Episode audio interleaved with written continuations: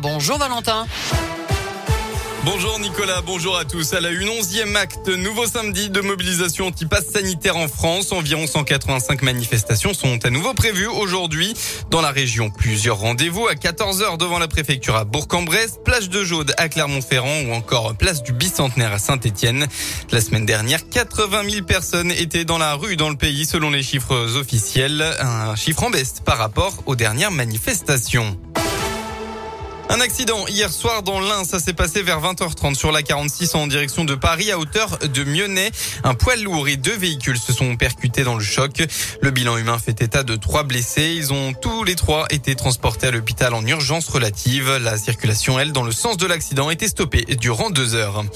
Dans le Puy-de-Dôme, hier, un ressortissant serbe a été condamné à 18 mois de prison ferme avec mandat de dépôt par le tribunal correctionnel clermontois. L'homme âgé de 54 ans était accusé d'avoir participé à de très nombreux vols à la roulette perpétrés en bande en 2018 sur des aires d'autoroute. Celui qui était surnommé le chef a aussi écopé une interdiction de territoire pendant 10 ans. Dans la Loire, un jeune homme de 17 ans gravement brûlé chez lui à Essertines-en-Donzy, à l'est de Feurs. Ça s'est passé vers 12h30 hier.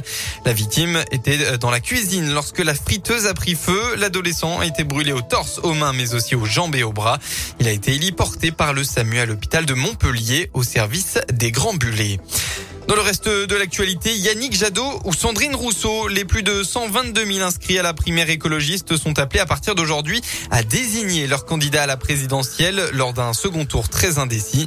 Le résultat final sera lui annoncé mardi prochain à 17h30 à Paris par les organisateurs. De leur côté, les adhérents des Républicains sont invités à s'exprimer aujourd'hui pour définir la méthode qui sera retenue pour désigner le candidat à l'élection présidentielle. Une primaire ouverte à tous, un congrès réservé aux militants ou encore pas de primaire du tout, les options divisent dans le parti de droite. On passe au sport, du football, 8e journée de Ligue 1, ça démarre ce soir à 17h avec l'ASSE qui reçoit Nice.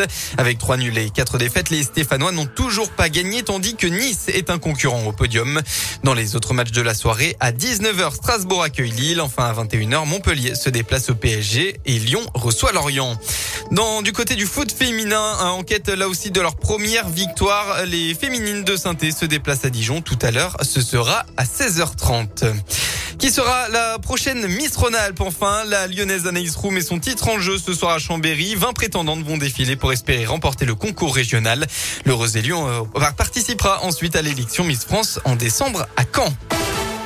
La météo de votre journée en Auvergne-Rhône-Alpes, si le temps est plutôt clair actuellement, ça va fortement se dégrader dans l'après-midi. Des orages sont attendus dans le Puy-de-Dôme avec des averses localisées présentes aussi dans la Loire, la Haute-Loire et l'Ain.